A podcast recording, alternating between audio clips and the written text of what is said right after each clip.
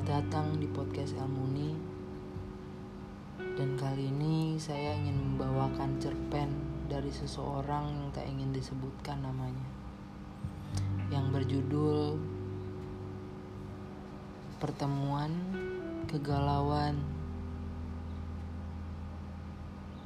Dan perbincangan antara dua wanita di kedai kopi. Malam ini aku di kedai kopi menemani seseorang. Semula ia mendatangiku saat aku baru saja duduk di meja pojok seperti biasanya. Memesan secangkir kopi yang akan menemaniku dari senja hingga malamku. Tapi belum sampai kopi pesananku, datang seseorang wanita yang berpenampilan elegan, dewasa, dan menurutku umurnya 25 tahun ke atas. Dan sepertinya belum menikah. Ia duduk di depanku dan mengenalkan dirinya. Saya Anggun, dan dia bilang mengenalku karena pernah beberapa kali melihatku di sini. Maaf, saya mengganggu saya hanya ingin ngobrol karena nggak enak sendirian. Dan kebetulan Mbak juga sendiri. Kata Anggun, oh iya nggak apa-apa, saya bunga, kataku. Saya sering memerhatikan Mbak di sini. Dengan tempat duduk yang sama dan pesanan kopi yang sama.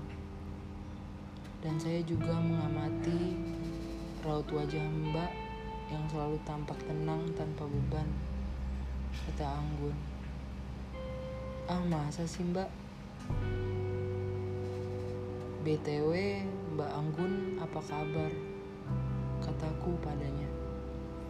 Aku memang suka berbahasa basi menanyakan kabar dan pertanyaan sepele lainnya. Karena menurutku pertanyaan sepele bagiku belum tentu sepele untuk orang yang kita tanya, karena kita tidak pernah tahu apa saja yang telah dilewati oleh orang yang kita tanya di kehidupannya dan di kesehariannya. Kata Anggun, wajahku selalu tenang.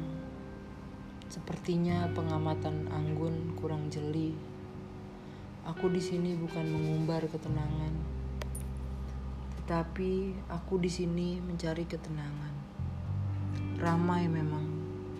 Salah jika aku sebut tempat ini tenang. Tapi aku merasa nyaman di sini. Di tempat yang mana kau pernah janjikan sebuah pertemuan sebelum kau menghilang di telan hari-hari yang berlalu. Di sini pun ada harapan yang melekat dalam diriku walau hanya setitik untuk bertemu dengannya. Karena waktu itu dia menjanjikan aku secangkir kopi di tempat ini. Namun hingga saat ini belasan malah sudah puluhan cangkir kopi yang aku pesan. Dan dia pun tak kunjung datang. Ataukah dia memang benar-benar melepaskanku? Aku berharap tidak begitu, karena aku belum mau dan belum sanggup sebenarnya. Sudahlah, lagi-lagi semua tentang dirimu. otakku sudah dipenuhi tentang memori dan perasaan tentang dirinya. Untung aja aku masih bisa mengatasi perasaan ini. Sebelum aku terlalu gila. Karena rindu, karena dia yang sudah menghancurkanku. Sedari sedetik dia melepaskanku waktu itu. Semua yang berhubungan dengan hati dan cinta memang tak berlogika. Ia petaka dan benar kata-kata orang. Aku masih saja menggalau karena dia. Aku tidak terima. Dia siapa? Seenaknya seperti ini. Membuat hancur dan perasaan seseorang berantakan.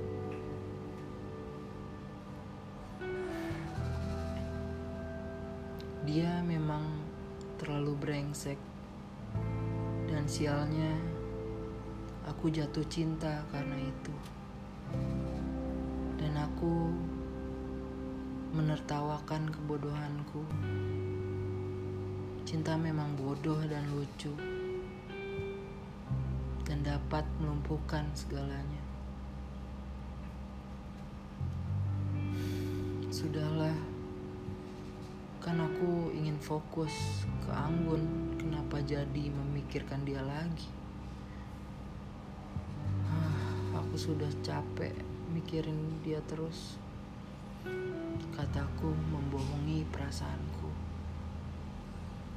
Anggun ini cantik ramping dan lebih tinggi dariku. Terlihat dewasa elegan. Tapi dari raut wajahnya ada kegalauan di situ. Dia cantik sekali, rambutnya panjang, hitam berkilau. Kuku jarinya yang bersih dan juga kulitnya putih dan ayu. Dan juga wajahnya terlihat sangat terawat. Berbeda sekali denganku yang bagaikan bumi dan langit. Kamu sering ke sini? Tanya Anggun.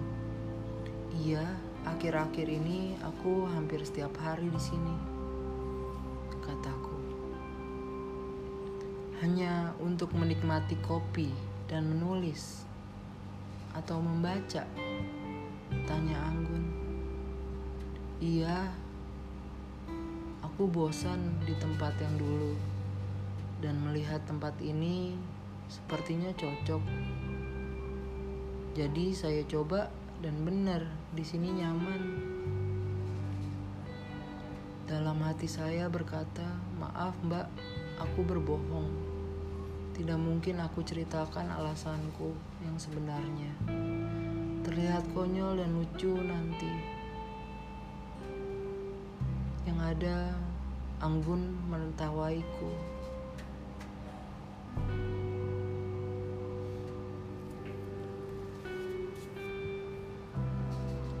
Dan dan Anggun menjawab, "Iya, memang seperti itu, Bunga. Seperti jodoh, tidak gampang dicari." Dalam hatiku berkata, "Ya, langsung ke topik jodoh. Berat banget. Aku tuh lagi patah hati. Seharusnya nggak usah ngomongin ini." Tapi yang terucap dari mulutku, haha, iya mbak, nggak gampang mencari sesuatu yang membuat nyaman. Terus Anggun bertanya lagi, Bunga sudah menikah? Hah, bagus banget pertanyaannya. Dalam hatiku berkata, jangankan menikah, luka yang kemarin saja belum sembuh apa nggak ada pertanyaan lain? Sekalian seperti udah nguras danau atau ngepel aspal biar sama-sama ngeselinnya. Tapi yang ku jawab, hehe, belum. Doain aja semoga segera dipertemukan dengan jodohku.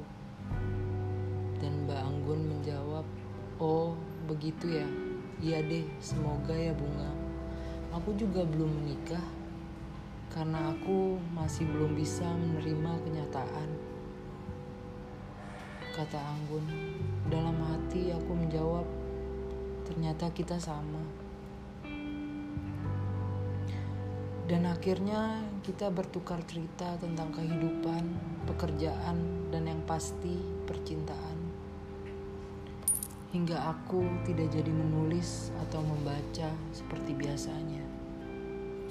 Tapi aku senang setidaknya ada orang yang mau berbagi dan saling bertukar cerita denganku hari itu. Terlebih lagi saat di mana perasaanku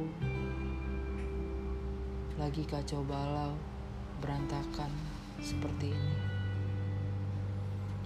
Anggun ini seru sekali orangnya, dan ternyata Anggun adalah anak dari salah satu orang hebat yang terkenal. Tapi sayangnya, orang tuanya sekarang sudah tiada, dan dia adalah anak paling kecil dari empat bersaudara, dan dia bekerja sebagai seorang pengacara seorang wanita hebat. Pasti beruntung sekali laki-laki yang bisa mendapatkannya nanti. Karena dia juga baik sekali.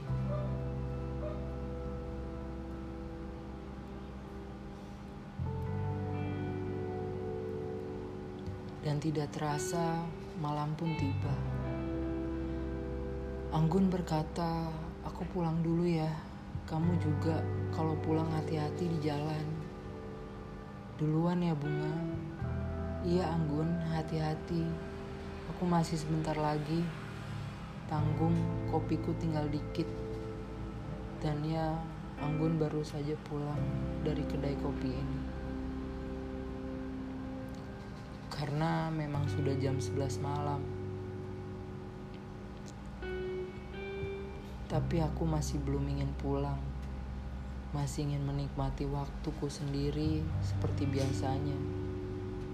Bukan karena aku terganggu dengan datangnya Anggun, tidak. Hanya saja aku juga tak akan lupa dengan apa tujuanku ke kedai kopi ini.